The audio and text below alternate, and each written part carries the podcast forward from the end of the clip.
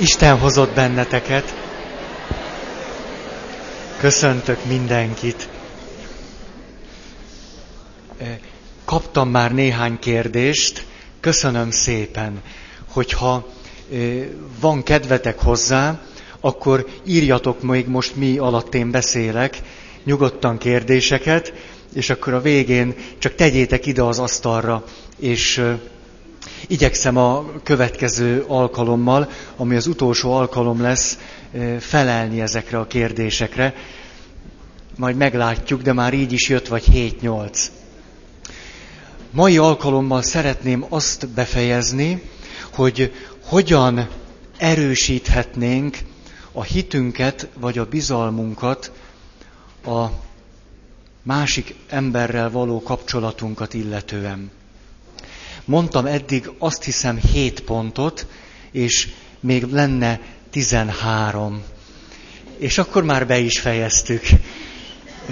Egy pici, rövid ismétlés.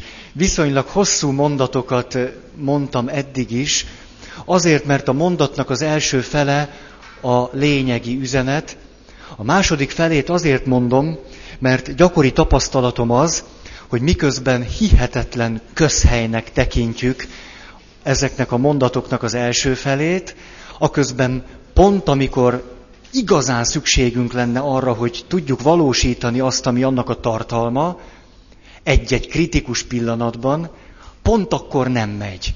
Ezért a mondat második része arra hívná föl a figyelmet, hogy még akkor is érvényes ez a mondat, amikor amikor mondjuk egy ilyen helyzetben vagyok, ami a mondatnak a második része. Ezzel a második résszel tehát nem leszűkíteni akarom az elsőt. Fussuk csak át, azért, hogy ez egy jó kis bemelegítés lehet. Az első, elfogadlak olyannak, amilyen vagy. És ugye a második része, és vállalom ennek a következményeit. A második, megosztom veled az érzéseimet, az érzelmeimet megmutatom és föltárom.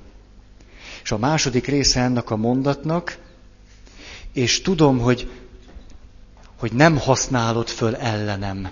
Illetve ha te megosztod velem az érzéseidet és érzelmeidet, én ezt nem használom föl ellened.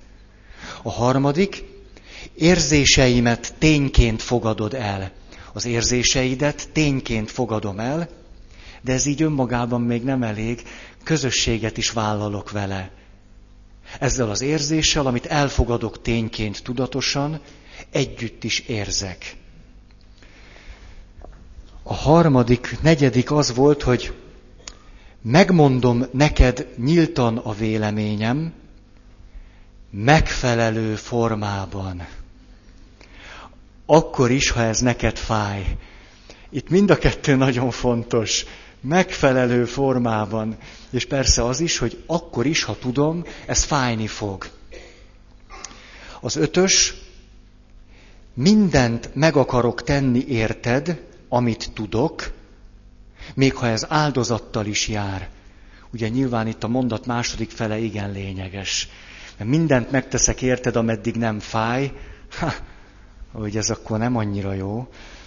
A hatos, nem azért teszek érted valamit, mert viszonzást várok tőled.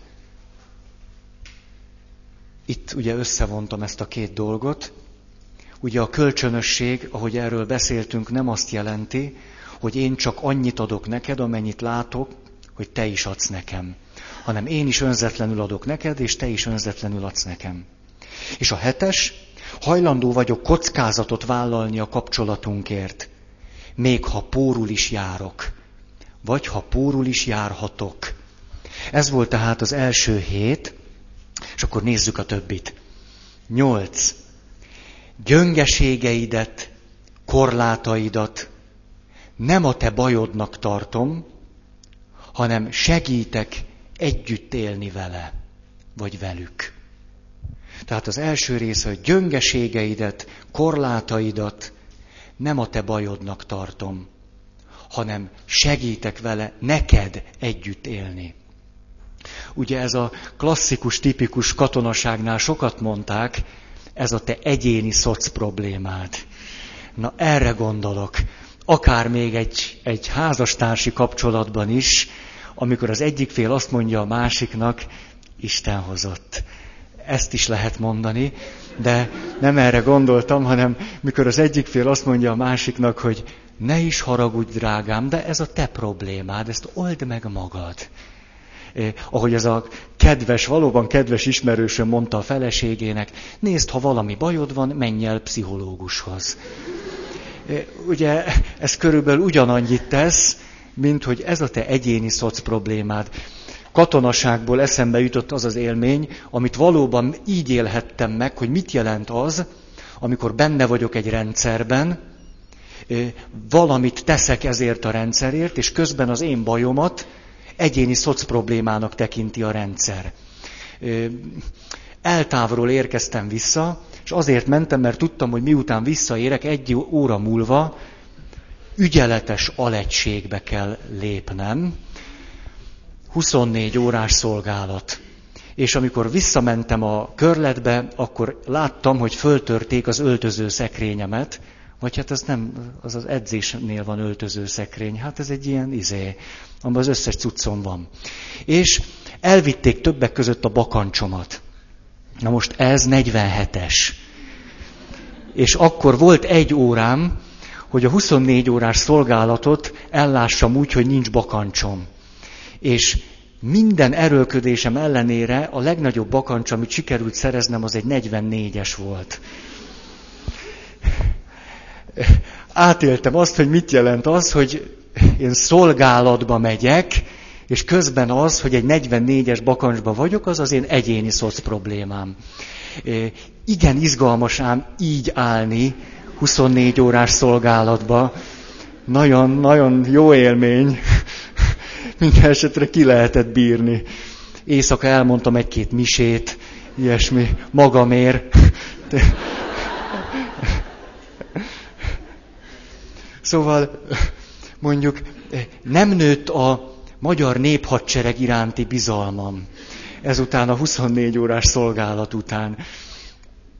Aztán na eszembe jutott egy másik, ez a római történet, hogy mit jelent, hogyha a mondatnak a második felét is hozzáveszem, hogy vannak gyöngeségeim, és milyen sokat jelent az, hogy nőhet a bizalmam, hogyha a másik azt közvetíti felém, hogy nem tekintem ezt a te egyéni szoc problémádnak. Hárman ültünk az ótóba, és Assisiben azon mondjuk így vitáztunk, hogy hogyan megyünk haza, és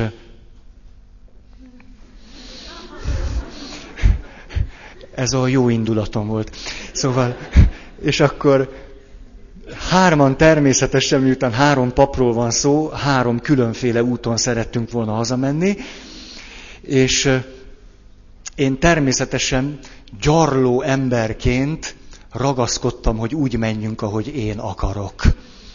Mert én úgy gondoltam, hogy merre másfelé is lehetne menni, mint sem, hogy a tengerpart felé. Ugye? De a papbarátai nem ezt gondolták, mert ők haza akartak érni minél gyorsabban. És hát így, így beszélgettünk kedvesen, aranyosan Szent Ferenc sírja fölött, igen, nagy, nagy békességben. És akkor utolsó dologként, de nem érvként mondtam ezt, hanem, hanem egy olyan padhelyzet alakult ki. Tehát hárman mondtuk a magunkét. És akkor végül mondom azt, hogy jaj, de tudjátok, mert hogy én vezettem, ki a fenének van kedve Olaszország közepén végigmenni. Úgy utálom ezt az utat, mint a fene. Ezen jártam többször már, azon a másikon meg még egyszer se, utálom ezt. És erre, amire egyáltalán nem számítottam, egy ilyen varázsütésszerűen ránézett a két papbarátom, és azt mondja, hát miért nem mondtad, hogy utálsz arra menni? Hát akkor persze, menjünk a tenger felé. Látjátok, milyen jó az embernek vannak papbarátai. Úgy látszik, ez volt a kulcsmondat, hogy, hogy, de hogy mennyire komolyan vették ezt, hogy én egyszerűen utálok arra menni. Nem taktikából mondtam, nem csinálnék ilyet. Á, de hogy is.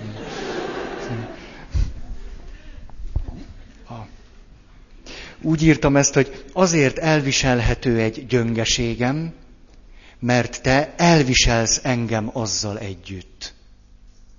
Ugye, hogyha ezt a kapcsolat keretében nézzük. Azért bírom elviselni magamat, sőt együtt élni egy saját gyöngeségemmel, mert te elviselsz engem ezzel együtt.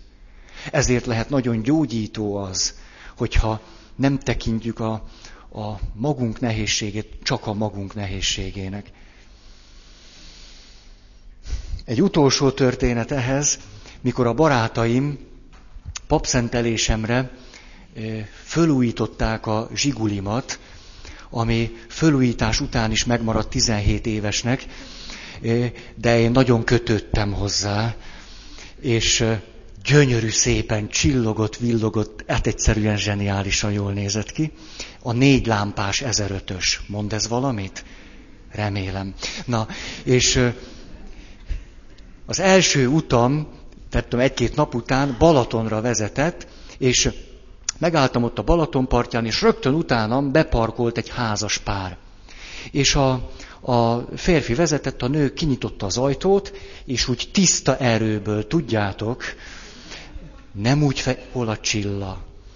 Nem úgy fejeződik be a mondat, hogy ahogy a nők szokták, nem így, hanem az anyós ülésen lévők, ahogy úgy pif, neki a két napja lefújt zsigulimnak, a négy lámpásnak, a régi 1005-ösnek. Na, kiszaladt a vér a fejemből rögtön. Még annyi lélek jelenlétem volt, hogy rájöttem arra, hogy döntéshelyzetben vagyok, hogy most mit csináljak. És ilyet sosem szoktam csinálni, de úgy döntöttem, hogy azért ez már mindennek a teteje. És a magam brutális módján azt mondtam ennek a hölgynek, hogy de hát most fújták le. Igen, igen, kiálltam magamért. És itt me- megint ugye a váratlan fordulat, hogy ez valahogy szíven találta ezt a hölgyet, és látszott, hogy nagyon-nagyon nagyon megijedt és akkor rögtön szólt a férjének, hogy hát, hogy oldja meg ezt a helyzetet, mert szerintem ő a férjéből indult ki, tehát látta, hogy kiszáll az autóból egy ilyen, hát egy ilyen vékony ürge, és, a, és akkor, ahogy így fölmérte ezt a helyzetet, akkor gondolt, hogy itt a férfi intézzel a férfivel ezt a problémát. És tudjátok, azt mondja erre a férfi, hogy te csináltad, old meg magad. Puff, és elindult a Balaton felét. és nő meg ott tipródott, és de ettől a látványtól, ahogy ő ott elkezdett tipródni, a 120 kilós kopasz barátja meg ment a Balaton felé hűsölni, ettől úgy megesett a szívem rajta, azt gondoltam, hogy akkor most én leszek együttérző vele, és mondtam, nem, nem számít, hát tegnap előtt fújták le, nem tegnap. Csak tudja, ilyen hiszteroid alkat vagyok, és dramatizálom a helyzetet. Na, ez a, sose fogok a végére jutni.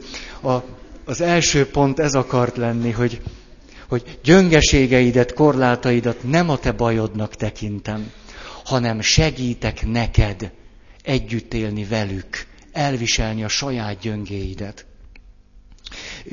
De még azért egy mondat, azért ha, ha csak egy kicsit, kicsit normálisan nézünk a másikra, akkor tudhatjuk, hogy a saját hülyeségétől biztos, hogy jobban szenved, mint mi.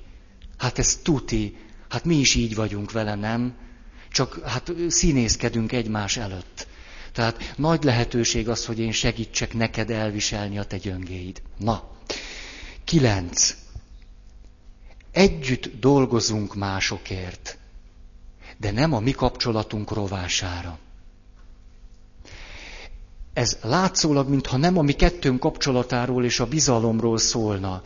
Valójában azonban, ha vannak olyan élményeink, amelyben vált válnak vetve tudtunk együtt dolgozni valami közös ügyért. Ez nagyon el tudja mélyíteni két embernek a kapcsolatát.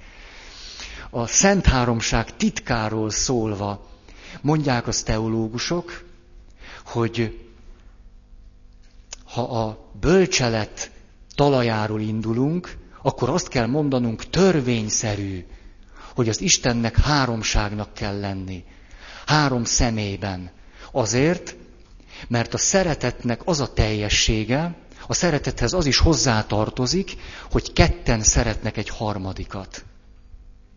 Hogy a szeretetből kimarad az, hogyha a két ember csak egymást szereti. A szeretetből akkor valami kimarad.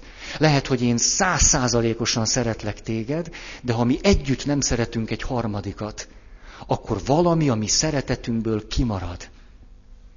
Talán ennek az analógiájára lehetne beszélni a bizalomról is. Ha mi nagyon-nagyon megbízunk egymásban, de nem látlak téged megbízni egy harmadikban, áldozatot hozni egy harmadik emberért, vagy szeretni egy harmadikat, és ezt nem tudjuk együtt csinálni, ez talán a mi kettőnk kapcsolatának is egyfajta nem kiteljesedését jelenti.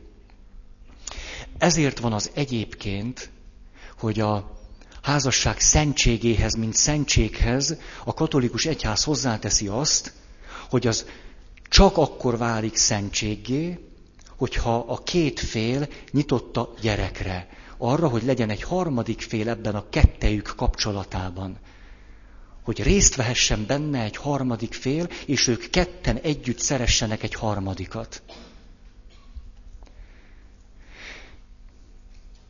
Két dolog, ami talán ezt, ezt még közelebb hozhatja nektek, hogy ha tudtatok dolgozni másokért, eh, mondjuk valami karitatív dolgot, eh, az egyik legjobb élményem az, amikor, amikor erről beszéltem már nektek, mentem elfekvőbe idős bácsikat meg néniket fürözteni.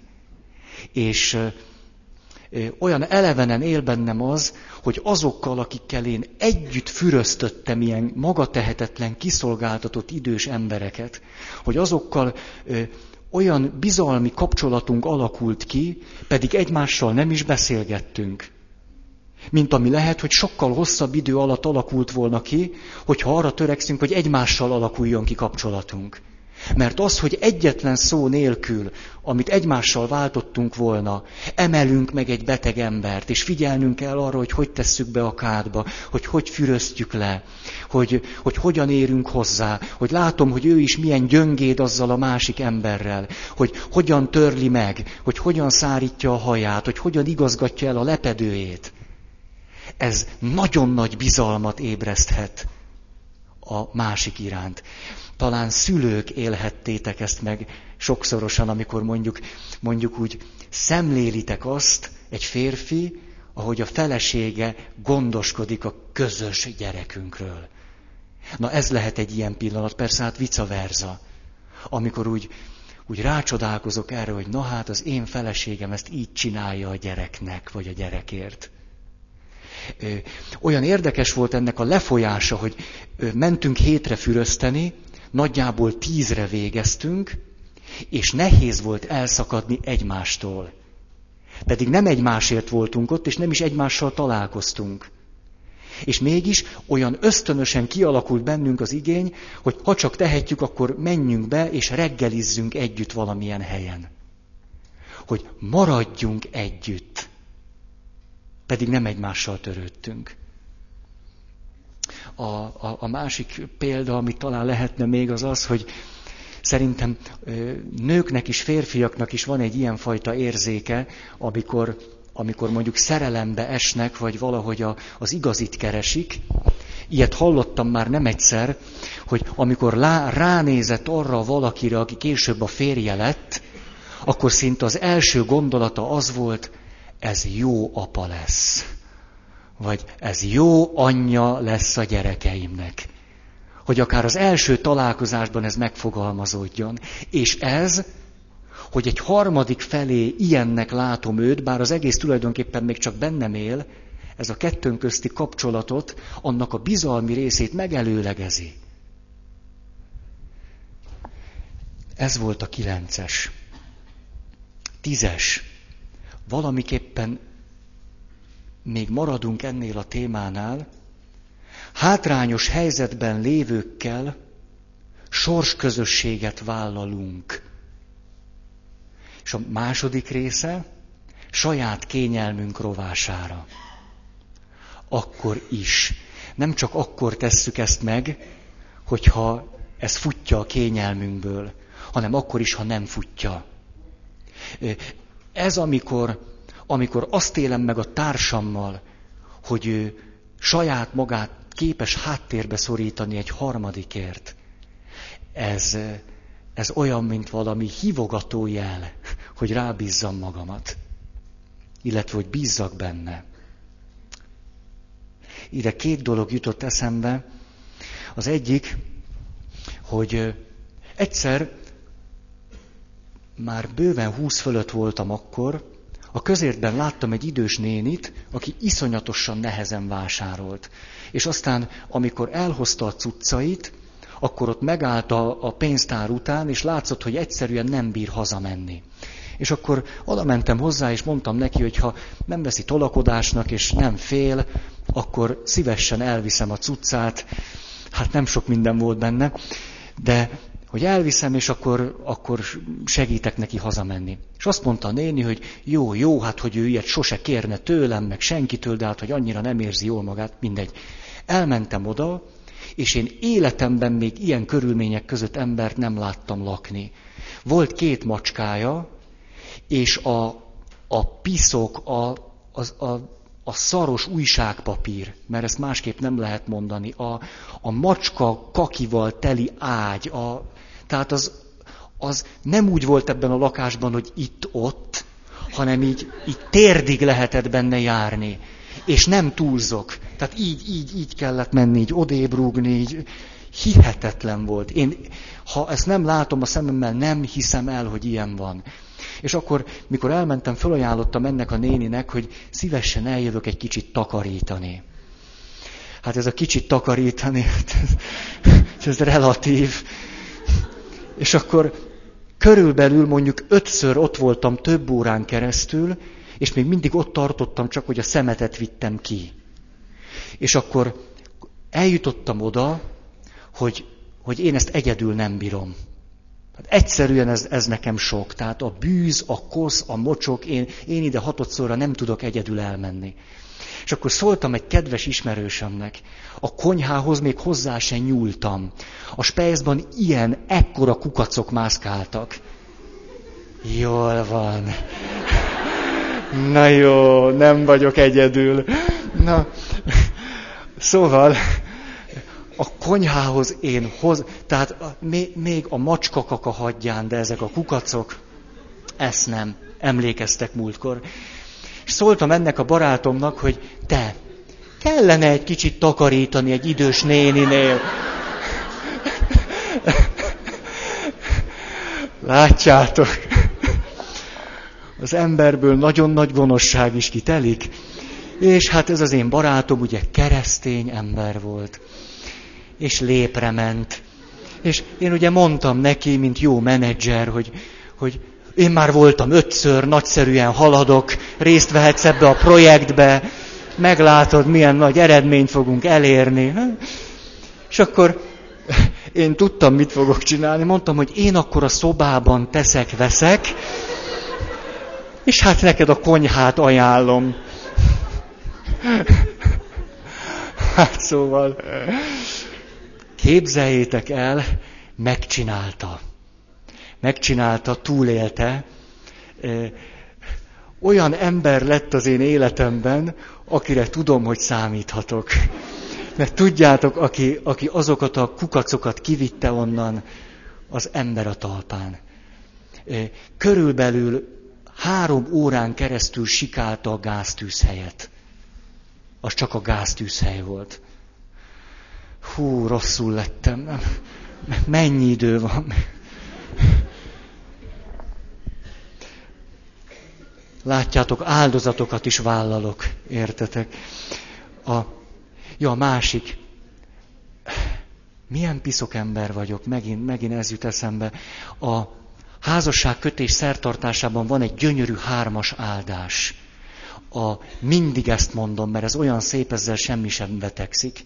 A hármas áldásnak a harmadik része ez így hangzik, hogy és a szenvedők és szegények, akikhez jók voltatok, egykor hálásan fogadjanak Isten örök hajlékában. Válasz, amen.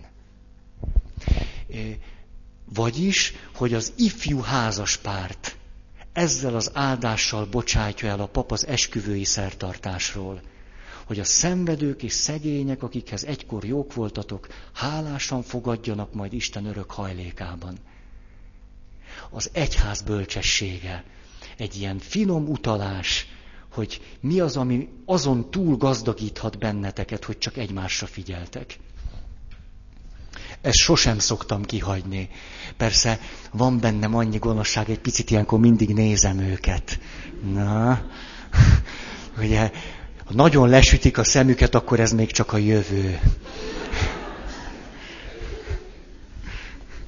Ezt nem hagytam ki még soha. Mondtam nektek is, meg nektek is. Ma. Nem emlékeztek rá. Piszkok. Akkor valamikor majd megáldalak benneteket. Külön vigyázzatok. Na jó, 11. A kapcsolatból adódó megpróbáltatásokat értéknek tekintem. Ez még csak az első fele. Tehát a kapcsolatból adódó megpróbáltatásokat értéknek tekintem, a második fele, még ha szívesen elkerültem is volna azokat. Vagy úgy gondolom, hogy el lehetett volna kerülni. A, vagyis nem okollak vagy hibáztatlak azért, mert ilyen helyzetbe kerültünk vagy jutottunk. Az egy klasszikus dolog, amikor azt gondolom, hogy, hogy mondjuk fáradtan hazamegy a férj, ez a klasszikus helyzet. És akkor azt gondolja, hogy majd ő pihenni fog. És a felesége valami zűrt csinált. És akkor ezt úgy mondja, mondja, hogy jaj, ez volt, és akkor kiderül, hogy ezzel a, ezzel a drága férnek valami munkája van. Vagyis lőttek a pihenésnek. És akkor, hogyha megjelenik az a tudatodban, hogy a fene egye meg, ez egy plusz teher. Tehát, hogy az lenne a normális, hogy én most pihenek és ehelyett valami elkerülhető nyavajás plusz terhet rakott rám a sors az én nyavajás plusz feleségem által. Hogyha, azt hiszem van valakinek élménye erről, Szóval amikor, amikor aztán ezt rögtön közlöm is az én nyavajás feleségemmel, hogy hát nem erről volt szó ma estére hogy a fene egye ezt meg, akkor ez nem, nem annyira a bizalmat növeli kettőnk között. Ezek a helyzetek általában természetesen kiszolgáltatottá teszik a másikat. Érdemes tehát úgy neki kezdeni, hogy ez, ez itten egy lehetőség. Hogy most mélyülhet el a kapcsolatunk. Ez nem, nem rózsaszínre festé, festése valaminek, hanem szerintem elég józan, normális megközelítés. Még akkor is, a közben azt gondolom, de jó lett volna pihenni. Mert ezt természetesen gondolhatom, meg érezhetem is. De hogy hogyan állok hozzá, az a szabad döntésemen múlik.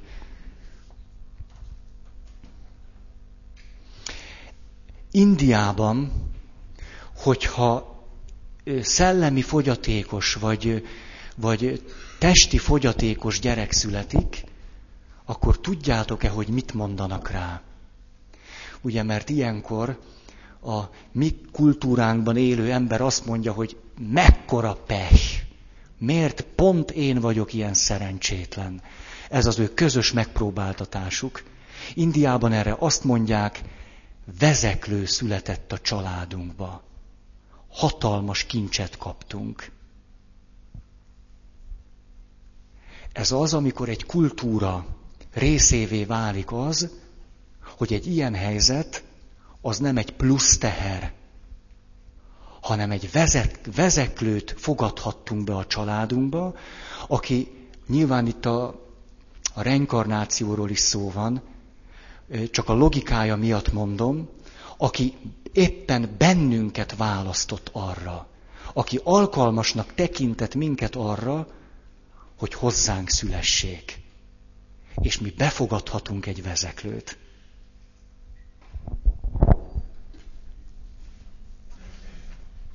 12. Tapasztalom, és törekszem arra, hogy együtt növekedjünk. Mondat második része, még ha valamelyikünk gyorsabb is. Ez általában így szokott lenni. Az gyakorlatilag lehetetlen, hogy mondjuk egy párkapcsolatban, hogyha azt 50 évre számítjuk, ugyanabban a tempóban élnek. Most nem az élet ritmusát értem, hanem a fejlődésnek, a növekedésnek a tempóját. Ez lehetetlen. A legtöbbször azzal találkozom, hogy amíg a férfi az életnek a ritmusát gyorsítja, addig a, a nők nagyon sokszor előbb-utóbb oda eljutnak, hogy nem az élet ritmusát akarják gyorsítani, hanem a fejlődésben akarnak ütemet váltani. És ez nagyon gyakran konfliktust okoz kettejük között. Igen gyakran. Volt egy, egy idős atya, aki, akit nagy tiszteletben tartottam, már nem él, néhány éve halt meg. És ő profétai tűzzel képviselte azt, hogy a pap csak a férfiakkal foglalkozzon. Nem tudom, hogy ez nála miből adódott, de ez lényegtelen is. Ő azt mondta, hogy ha van egy igazán hívő férfi, ahhoz úgyis csatlakozik egy nő, vagy több. De most ezt hagyjuk. A, tehát jó esetben úgy igazán csak egy, vagy a férfi csak ahhoz az egyhez csatlakozik. Na mindegy, ezt, ezt hagyjuk is. Tehát ő azt mondta, hogy nőkkel nem kell foglalkozni. Elég a férfiakkal, a nők megjönnek utána. Na, ezt most nem azért mondtam, mintha föltétlen azt gondolnám, hogy így van, hanem miért is mondtam?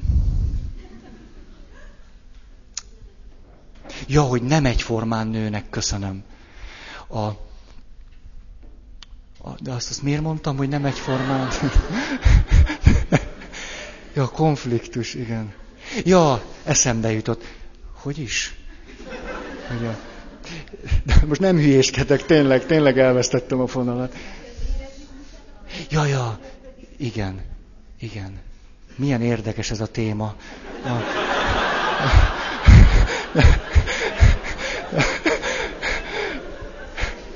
Na, jó, most már lassan dereng valami.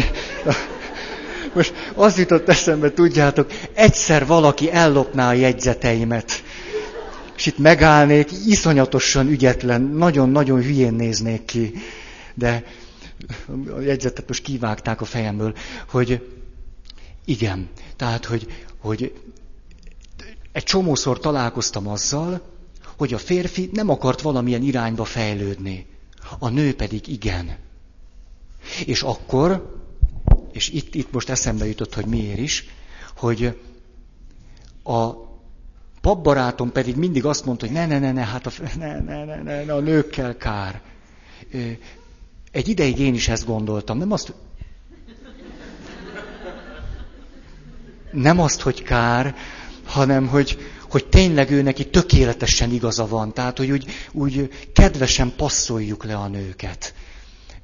Ma már nem gondolom ezt, hanem, hanem hogy, hogy miért volna az baj, hogyha egy párkapcsolatban éppen a nő az, aki nem az élet ritmusát akarja gyorsítani, hanem a fejlődés ütemét. Ugyanis az nyilvánvalóan előbb-utóbb hathat a férfire. Főleg, hogyha a nő ezt nem azzal a kritikai éllel teszi, hogy látod, drágám, te egyre hülyébb vagy hozzám képest. Vannak, vannak ilyen jótét asszonyok, akik így akarnak fejlődni ez nem éri meg annyira már a kapcsolatnak. Szóval most már nem, nem látom ezt így, hanem hát ha az akar fejlődni, akkor az akar fejlődni. A kérdés sokkal inkább az, hogy ahogyan ő fejlődik, ezt hogy tudja bevinni a kapcsolatba. Hogyan jön rá arra, hogy visszamenjen oda bizonyos területeken, ahol a férje áll, és hajlandó legyen vele lépni. Nyilván ez volna a cél, nem az, hogy teljesen elhagyja őt.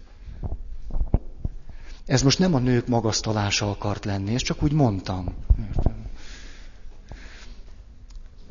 a, a férfiak a végén szoktak belehúzni. Na most már mindegy. 13-as. Hálás vagyok érted, miattad, és a mondat második fele, és ezt ki is fejezem. Erről azért volt már szó, de ez nagyon fontos. Gyakori élményem az, jegyes pár vagy házas pár. És akkor egyszer csak egy olyan élményben volt részem a héten, de kár, hogy nem voltatok ott. Egyszer csak a férfi tüzet fogott. Jó értelemben, és elkezdte dicsérni a feleségét. Lenyűgöző volt hallani. És annyira belelkesedett, képzeljétek el, hogy fölállt, és elkezdett mászkálni a szobába, és azt mondta, hogy tudod, még, na, még ezt sem mondtam el neked, hogy én mennyire szeretem benned azt, hogy. És ilyen lelkesen beszélt.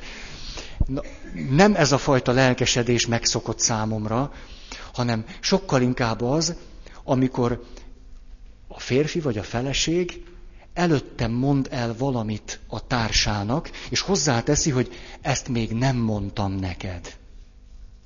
De most mondom. Hogy a csuda egye meg, hogy miért kellek én ahhoz, hogy ő elismerje a házastársát. Hát dehogy kellek. Nyilván ők ketten kellenek csak hozzá. Ezért ennek a kifejezésen nagyon fontos. Olyan fölemelő még nekem is, hogyha valamilyen társaságban vagyok, és ott egyszerűen csak a maga természetes módján azt hallom, hogy mondjuk a, a feleség vagy a férj, mindegy, úgy mond három dicsérő mondatot a házastársáról. Hogy mert a feleségem ezt olyan nagyszerűen csinálja. Úgy szeretem, mikor ezt csinálja. Hát mondjatok ilyeneket.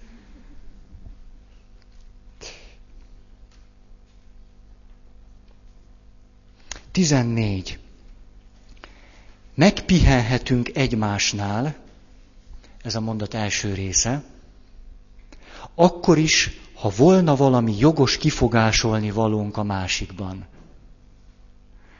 Megpihenhetek nálad, akkor is, ha nagyon jogosan szememre hányhatnál valamit, amit ma csináltam, tegnap csináltam, egy hete csináltam, csak még nem mondtad el.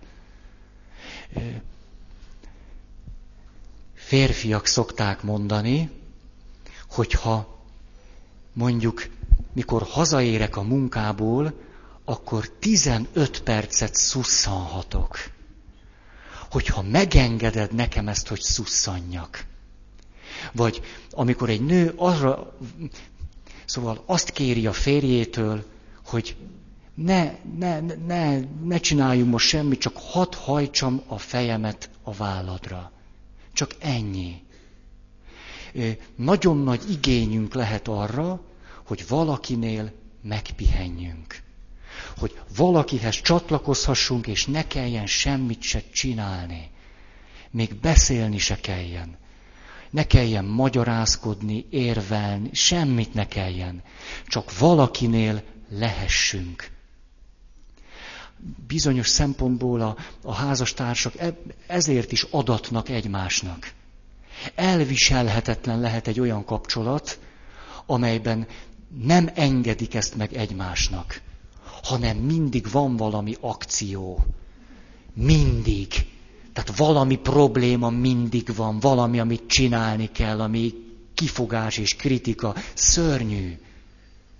Ide tartozik az, azt hiszem ez a levegőztető, ez a két évvel ezelőtt ugye rájöttünk, hogy csak aki nem tudta volna, hogy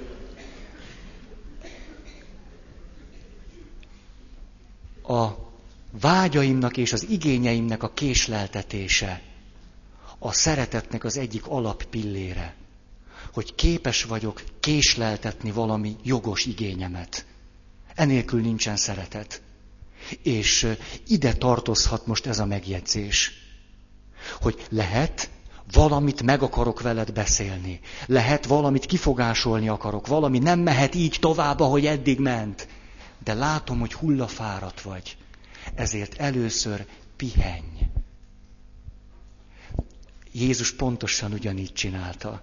amikor jöttek a fáradt apostolok, akkor azt mondja nekik, jó, üljetek le, egyetek és pihenjetek egy kicsit. És utána mondja csak el nekik, hogy ne annak örüljetek, hogy megtértek általatok, hanem hogy a nevetek föl van írva a mennyben. De először üljetek le és pihenjetek, egyetek. A többi utána van. Ugye emlékeztek a, a, a nagy bölcsességre. Etesd a bestiát. Ez. Egy kedves ismerős pár elköltöztek vidékre. Életük legrosszabb döntése volt, sikerült egy olyan házat venni, aminek nem volt alapja. Nos igen, a legnagyobb káosz közepén úgy döntöttek, hogy elmennek egy háromnapos zarándok útra. És kérdeztem tőlük, hogy ez most volt egy fél éve, hogy na, hogy vagytok? És elmondták nagyon józan, hogy jaj, Feri, ne is kérdezd, nincs alapja a háznak. És kérdeztem, hogy hogy, hogy eljöttetek? Azt mondták, hogy azért, mert most mindennél több szükségünk van arra, hogy együtt legyünk. Mert valami olyan dolgot kell most csinálnunk, ami szinte elviselhetetlen teher. Ezért most hagytuk az egészet, és most megerősítettük az egymással való kapcsolatunkat. És ez egy olyan házaspár egyébként, 45-50 év körüliek, hogy hogy mentünk zarándokolni, ezek kéz a kézbe mentek. 50 évesen. És nem az sütött róluk, hogy életük legrosszabb döntését hozták meg.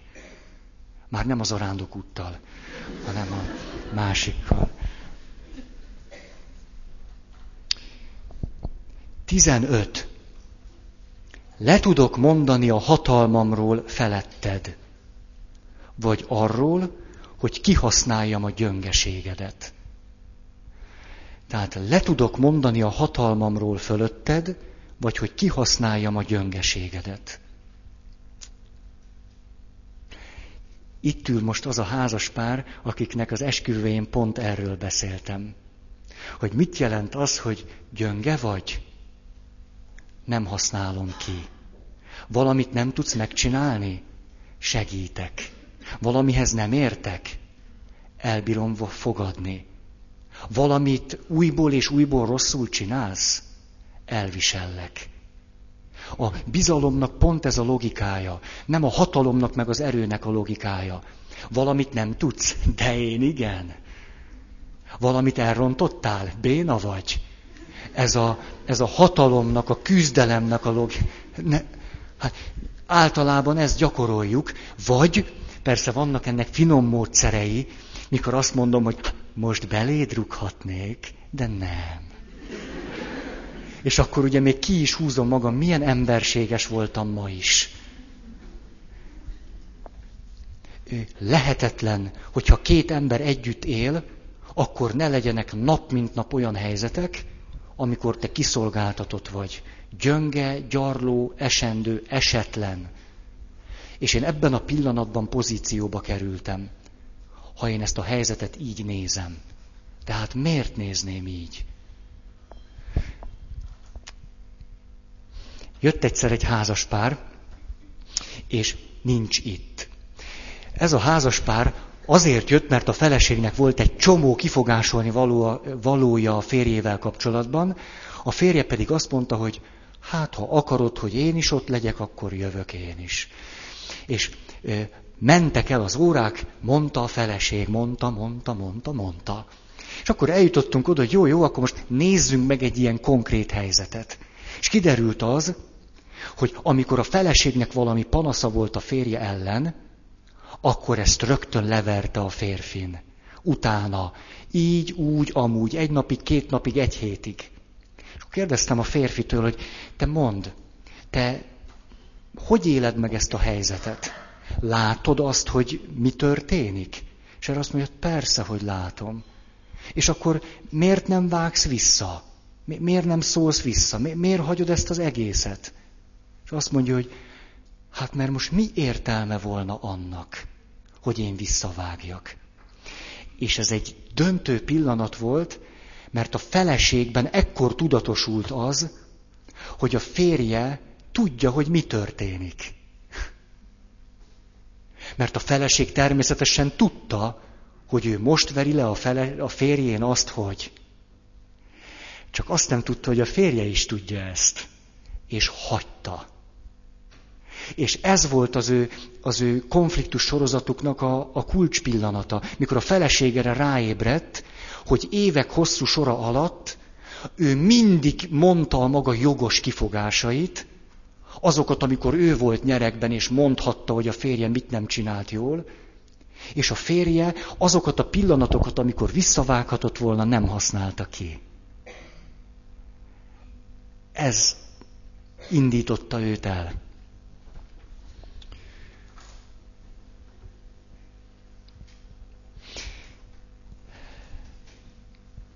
Néhány héttel ezelőtt meghívtak egy társaságba, ahol elég, elég jól ismerjük egymást. És egy ilyen beszélgetés alakult ki, egy nagyon pörgő ritmusú, és egyszer csak az egyik fél azt mondta, hogy mert én a Ferivel megbeszéltem azt, hogy. És ő ezt nem beszélte meg velem. És én is ott ültem.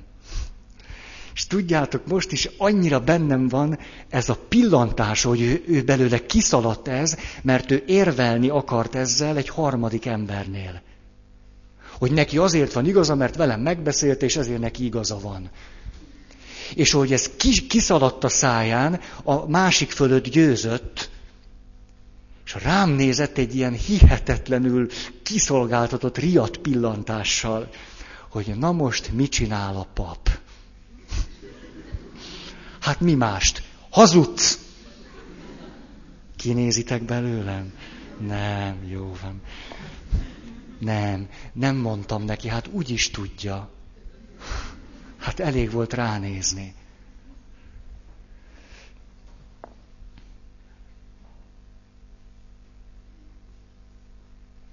Tizenhat. Tudatosítom magamban, hogy amit értem teszel, vagy tettél, na nem, rosszul mondtam. Tehát tudatosítom magamban azt, amit értem teszel, vagy tettél. Mondat másik fele, bár nem szólítottál erre föl. A, az, hogy néha megálljunk, és átgondoljuk azt, hogy a másik mi mindent tett és tesz értünk, erre nagy szükség lehet ahhoz, hogy elmélyüljön a bizalmunk a társunkban. Mert igen könnyen természetesnek vesszük azt, amit a másik ember értünk tesz. Az a normális. Közben ő azt szabad elhatározásából teszi értünk. A múlt hatalmas erőforrás lehet. Erről már beszélgettünk úgy is. Érdemes egy házas párnak tudnia azt, hogy a múltjában mik azok a fontos események, amelyekhez újból és újból visszatérhet. Mert erőforrások, mert abban olyan egyértelmű volt, hogy te értem tettél valamit. És ezeket őrizgetem, ezeket bekeretezem. Ezek a kincseim, amelyekhez vissza tudok térni.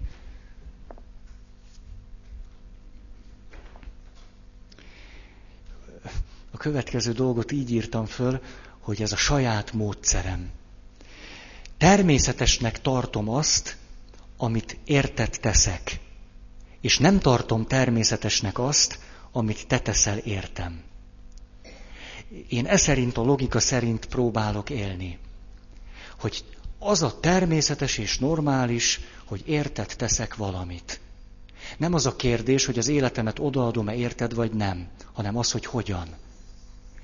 De amikor te teszel értem valamit, ezt sosem tekintem, vagy próbálom, hogy ez sose legyen számomra evidens, természetes, normális, magától értetődő.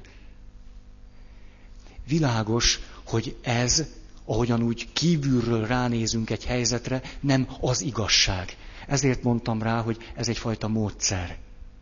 De hogyha egy kapcsolaton belül csinálom így, és ez kölcsönös, akkor ebből jó dolgok fakadnak. Mert minden, amit teszel értem, arra rá tudok csodálkozni, és örömforrás lesz. Emlékeztek Dostoyevskire, Zsosima Starec, aki azt mondja, hogy de hát hogy, hogy? Van egy másik élő ember, aki szolgál nekem. Hát hogy lehet ez? Ezt én nem érdemlem meg. Másfelől pedig nagyon sok jó dolog történhet akkor, hogyha természetesnek tartom azt, hogy, hogy áldozatokat hozok, érted? Ez nem, a, azt hiszem, a ma embere azért olyan gyönge, mert állandóan itt kérdez, hozzak-e áldozatot, vagy ne? És ettől iszonyatosan legyengülünk. Nem érdemes ezt a kérdést föltenni. Igen, a kérdés, hogy hogy?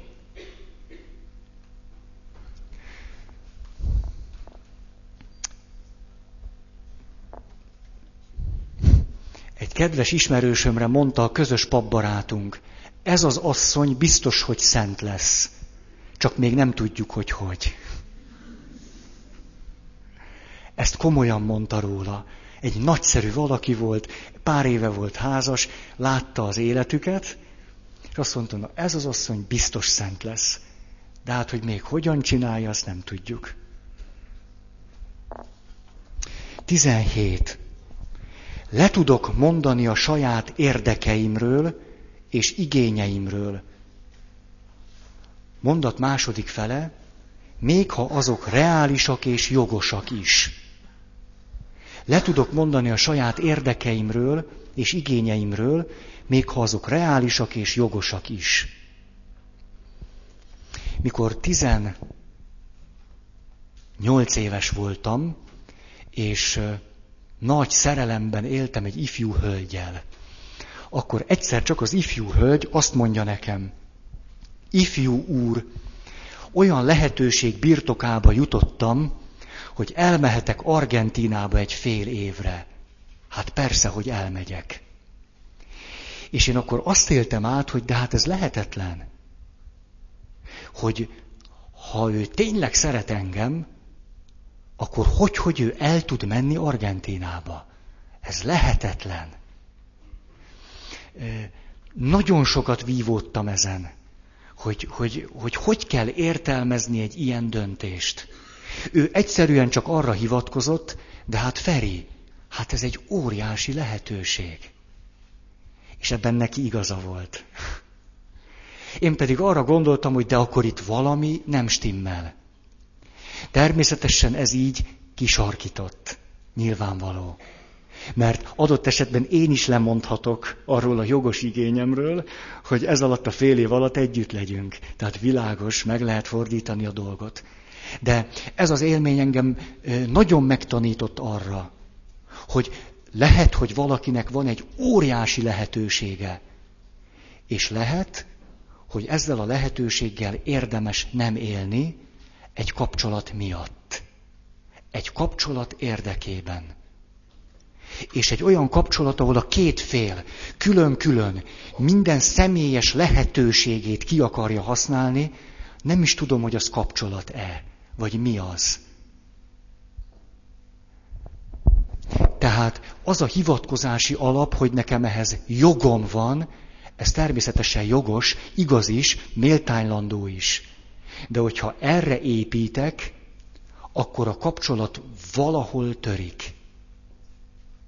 Ha én mindig minden ilyen jogomat és lehetőségemet érvényesíteni akarom, mert hát jogom van hozzá. Mondjuk a szülőket, vagy a szüleiteket, vagy nem tudom, meg lehetne kérdezni arról, hogy volt-e a mi fölnövekedésünk során olyan pillanat, amikor jogos igényeiket nem érvényesítették, mert neveletlen kölykeik voltak. Bizonyára sok ilyet mondhatnának. Tehát valahogy az élet logikájához ez hozzátartozik. Ha itt jogszerűen akarunk egy kapcsolatot élni, megette a fene az egészet.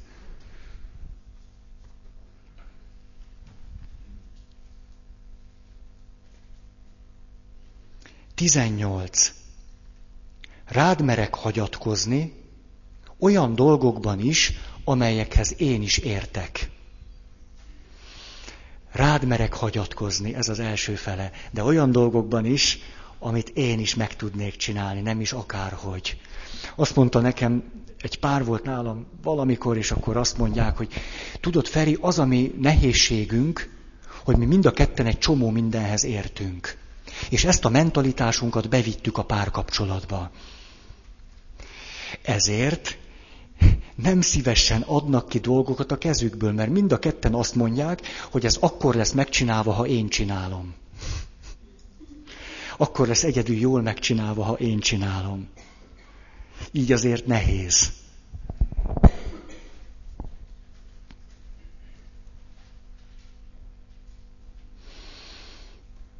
Hallottatok már olyat, amikor mondjuk a férj odaszól a feleségnek, hogy Drágám, menj le és vidd már ki a szemetet, de vigyázz, hogy a kukának a tetejét hogy csapod le, és utána nehogy kiszóródjon a szemét, mert ha kiszóródik, akkor jön a kutya és fölborítja.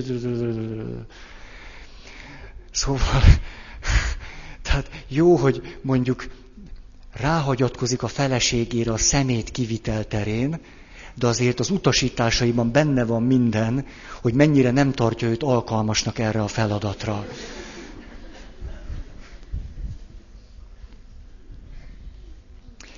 19. Emlékezetemben tartom, hogy ki vagy te.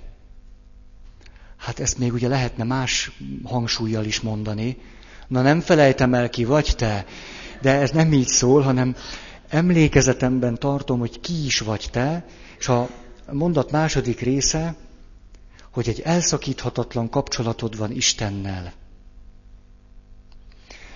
Ez a mondat második fele nem mindegy, hogy én minek tartalak téged. Azért a, az egymás iránti bizalmunknak van egy, van egy, talán ezt alapnak nevezném, vagy lehetőségi föltételnek. Hogy természetesen vissza tudok térni oda, hogy amikor rád nézek, akkor egy nagyon meghatározott döntés által téged egy hatalmas értéknek tekintlek nem pedig valamilyen adhok módon kialakult szerződésünk nyomán üzleti félnek, vagy valami ilyesminek, a szerepeidből adódó figurának. A papnevelő intézetben szórakoztunk ezzel, hogy de hát én Krisztus drága vére árán megváltott teremtmény vagyok, vigyázz, hogy beszélsz velem. Szóval ne csak magunkat tekintsük ilyen valakinek, hanem amikor a másikra nézünk, ezt újból és újból tudatosíthatjuk magunkkal, hogy ki is vagy te. Na, úgy terveztem, hogy az utolsó pontot egy picit bővebben tudom mondani. A huszas, amikor tehát megbocsátunk egymásnak, bár hivatkozhatnánk a sebeinkre és a fájdalmunkra. Nyilván a bizalomnak egy alapvető fundamentuma, hogy tudatosan akarok megbocsátani neked. Valóban ennek mindenképpen van egy tudatos, akaratlagos része. És itt erről egy picit szeretnék bővebben, az egész folyamatról nem tudok most beszélni, pedig kellene, kellene. Nagyon sok embernek problémája ez. Ahogy szokták mondani, nem tudok megbocsátani. Most nem akarok ebbe így belemenni, inkább a kapcsolatot illetően. Hogy mi az, ami miatt nagyon gyakran egy kapcsolatban úgy döntök, hogy nem akarok megbocsátani. Az egy másik kérdés, hogy nem tudok. Akkor gyógyulnom kell még. A helyzet akkor kritikus, ha arról van szó, és ezt, ezt őszintén kimondom magam előtt, mert gyakran azt mondom, nem tudok, közben arról van szó, nem akarok. Természetesen tudnék, csak nem akarok. Hogy mi az, ami miatt jogosnak tartjuk azt, hogy nem akarunk megbocsátani egy kapcsolat keretén belül. Erről szeretnék öt pontot mondani. Amikor nem bocsátok meg neked, ez természetesen üzenet. Üzenet is, ami nem csak arra vonatkozhat, ami éppen történt közöttünk, hanem a kapcsolatunkra vonatkozó üzenete is lehet. Vagyis ezzel ki akarok valamit fejezni. Valamit szeretnék neked mondani azzal, érzékeltetni, hogy nem bocsátok meg. Ha én nem bocsátok meg, ennek dupla kára van. Az egyik tönkreteszem magamat belülről. Mert a haragomat, gyűlöletemet, stb. stb. konzerválom. A másik tönkreteszem a kapcsolatunkat. Tehát semmiképp sem jó sem nekem, sem a kapcsolatunknak. Ez tehát egy paradoxon, hogy a kapcsolatunk érdekében, így gondolom, nem bocsátok meg, mert azt gondolom, a kapcsolatunk akkor fejlődhet csak, ha te fogod azt az üzenetet, amiért én nem bocsátok meg, közben pedig, miután nem bocsátok meg, a kapcsolatunk nem fejlődik. Nagyon elvont volt? Jó. Már azt hangzott el, hogy nem, arra mondtam.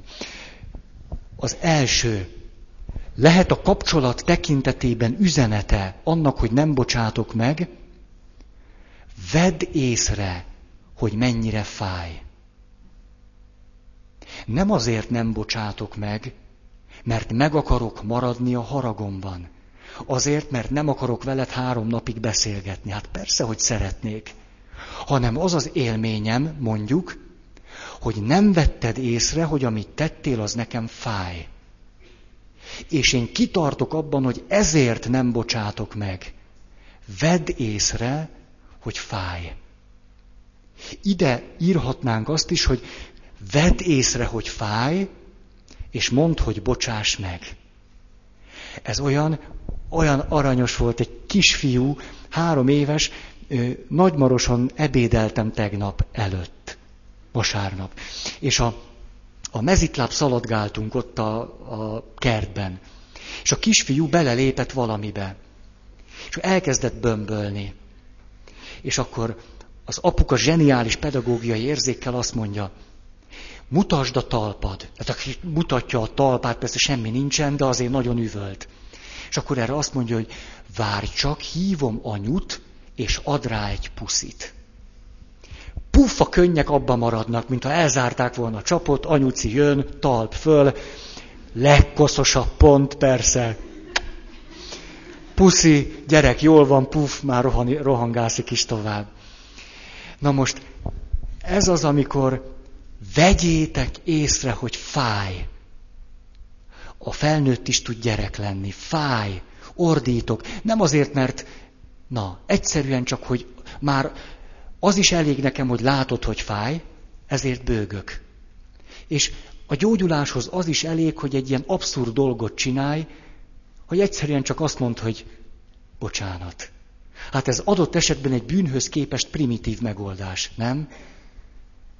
Tehát te ezt csináltad velem, azt meg amazt, és utána én nekem elég az, hogy te odajössz, és azt mondom, most már látom, hogy ez neked mennyire fájt. Bocsáss meg. Ez körülbelül annyi, mint a gyerek talpán a puszi. És mégis elég. Ezért aztán érdemes ezt megadnunk egymásnak. Nagyon sok ember tehát úgy látom, azért nem bocsát meg, és ez aláássa a bizalmat, mert a társától nem veszi azt észre, hogy ő fölfogta volna, hogy az fáj. Hiába mondom, akkor sem vette észre.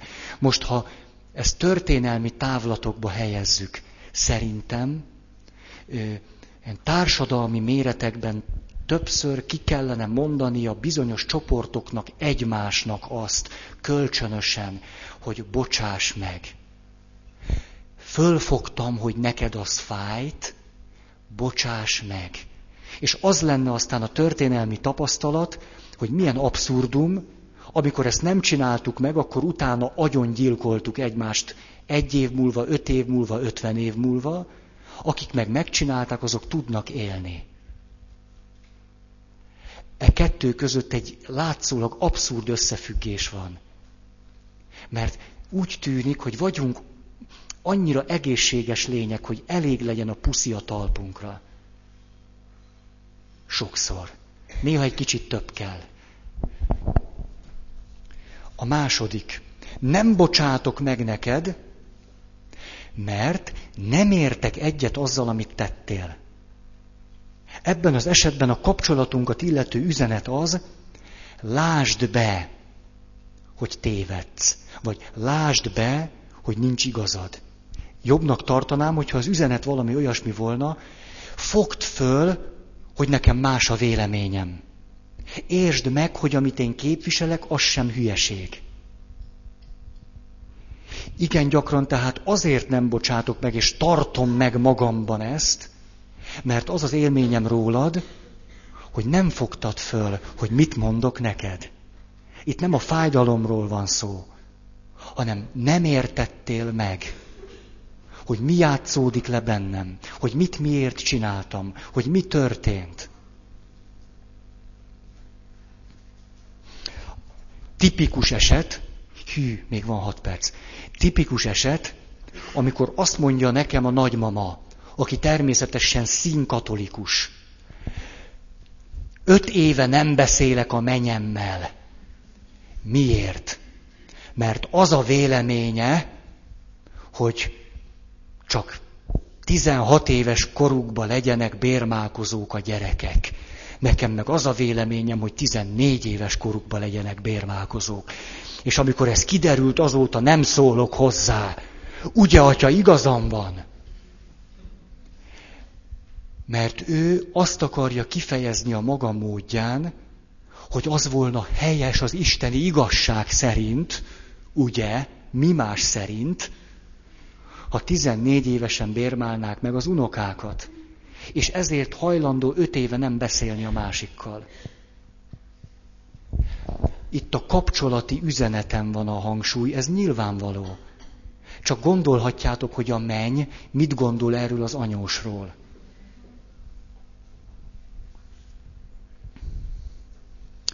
A legdurvább az, amikor hívő emberek nem bocsátanak meg nem hívő embereknek. Azért, hogy vegyék észre, hogy rossz úton járnak. Na, ehhez gratulálok. Ezt ha pap, ha püspök, ha laikus, akkor is. Na, ezt nem ragozom. Hármas. Nem bocsátok meg, mert azt akarom ezzel kifejezni, velem ezt nem teheted meg. A kapcsolatot illető üzenet az, tarts tiszteletben. Tisztelj engem és értékelj. Tipikus szokott lenni munkahelyi konfliktus. Munkahelyen könnyen adódik az, hogy vannak olyan munkatársak, akik képtelenek bizonyos határokat betartani. Egyszerűen így nőttek föl. És úgy belé gyalogolnak, hogy valóban észre se veszik. Ordítasz, nem vesz észre, hogy fáj. Mondod a véleményedet, nem fogja föl. És akkor mit csinálsz? Megpróbálod úgy a határaidat tartani, úgy megvédeni magadat a másiktól, mert sebeket kaptál, hogy nem bocsátasz neki meg. A meg nem bocsátásnak, tehát a kapcsolati üzenete az, hogy tarts tiszteletben, és mindezt azért csinálom, mert ezzel tudom magamat óvni és védeni. Érdemes volna ezt is kicserélni valami másra. Nyilván azért mondom így, hogy rá sejtsünk arra, hogy ezeket az üzeneteket másképp is el lehet mondani. Hogy nem érdemes a meg nem bocsátással üzenni a másiknak, lehet ezt sokkal jobban is tenni. A négyes. Kárt okoztál nekem, és amit kérek tőled, tedd jóvá azért nem bocsátok meg, hogy fogd föl, hogy mi... Ha-ha. Hogy kárt okoztál nekem, és ezt tedd jóvá. Akkor szokott a padhelyzet kialakulni, mikor a másik nem is tudja, hogy én azt várom tőle, hogy ő tegyen valamit jóvá. Ha, és akkor kerülgetjük egymást és 30 év múlva kiderül, hogy én azért nem beszéltem vele, mert azt vártam, hogy ő csináljon nekem valamit, amire én azt gondoltam, hogy ezzel fogja nekem jóvá tenni. Ezek marhaságok. úgy szeretem, mikor tudományosan megindoklok egy-egy állítást. A szülő-gyerek kapcsolatban szokott ilyen lenni. Mondjuk, nagy lelkesedésedben elmentél egy pszichológushoz, vagy egy paphoz, és rájöttetek arra, hogy apád milyen bűnöket követett el ellened. És akkor te hazamész, mindegy hány éves vagy, lehetsz húsz vagy ötven, na az apám jöjjön és engeszteljen ki. Tegye jóvá. De szegény nem tudja, hogy ezt neki csinálni kéne. Ezért érdemes ezt neki megmondani. Már nem föltétlen azt, hogy mennyi pénzed van a bankban, édesapám. Mert úgy döntöttem, hogy annál egy forinttal kevesebbre lenne szükségem, hogy jóvá tedd a... Néha, mondtam, hogy néha elég, hogyha ha puszit kapunk a talpunkra. Néha van olyan, amikor ez nem elég. Amikor, amikor valahogy nem tudunk gyógyulni. Ilyenkor szükségünk lehet arra, hogy kerekperec megkérjük a másikat, hogy tedd jóvá. Hogy szükségem van arra, hogy lássam, teszel valamit azért, hogy meggyógyuljak. Adott esetben azon a területen, ahol a seb ért engem. Erre néha szükségünk van, de ezt fontos, hogy kifejezzük.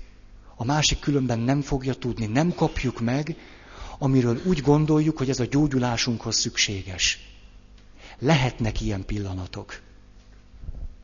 De hát, hogyha egy eleven kapcsolatban vagyunk, és én azt mondom neked, hogy nem tudok gyógyulni hónapok óta, kérlek, tegyél értem valamit, hogy meggyógyuljak. Hát, ha csak egy kicsit is normális kapcsolatban vagyunk, hát lehetetlen, hogy ne tedd meg, főleg, ha ez egy párkapcsolat. Ötös mikor a kapcsolatban azt akarom üzenni neked, rosszat tettél. Ha ez egy profán közegben van, vagy a szívem mélyéről, az ószövetségi rétegből jön, akkor az van benne, rosszat tettél, bűnhődj. Ezért nem bocsátok meg. Nagyon sok ember kitalálja azt, bár ez nem tudatos, hogy meddig szenvedteti a másikat, ameddig ő azt gondolja, hogy ezzel leszenvedett annyit, amennyi a jóvátétel. Hogy úgy jön a lelkem egyensúlyba, hogy te bűnhődsz. Ah, ez nagyon durva. Ha egy kicsit finomabb, akkor ez úgy van, hogy, hogy rosszat tettél, szükségem van arra, hogy rend legyen, hogy az igazság kiderüljön. Adott esetben nyílt fórumon kiderüljön, hogy ez történt.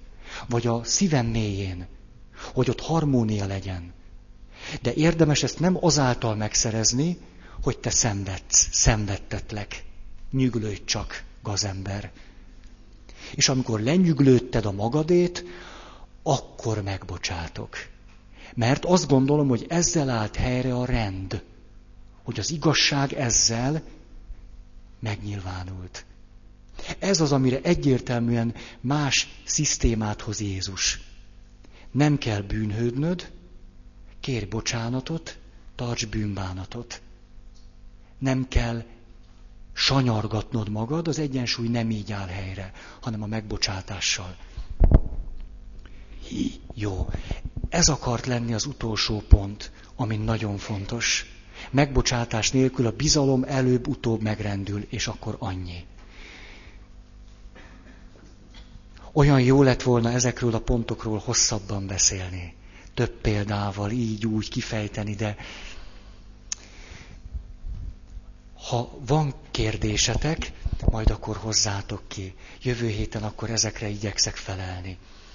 Köszönöm szépen a figyelmeteket. Van-e hirdetni való?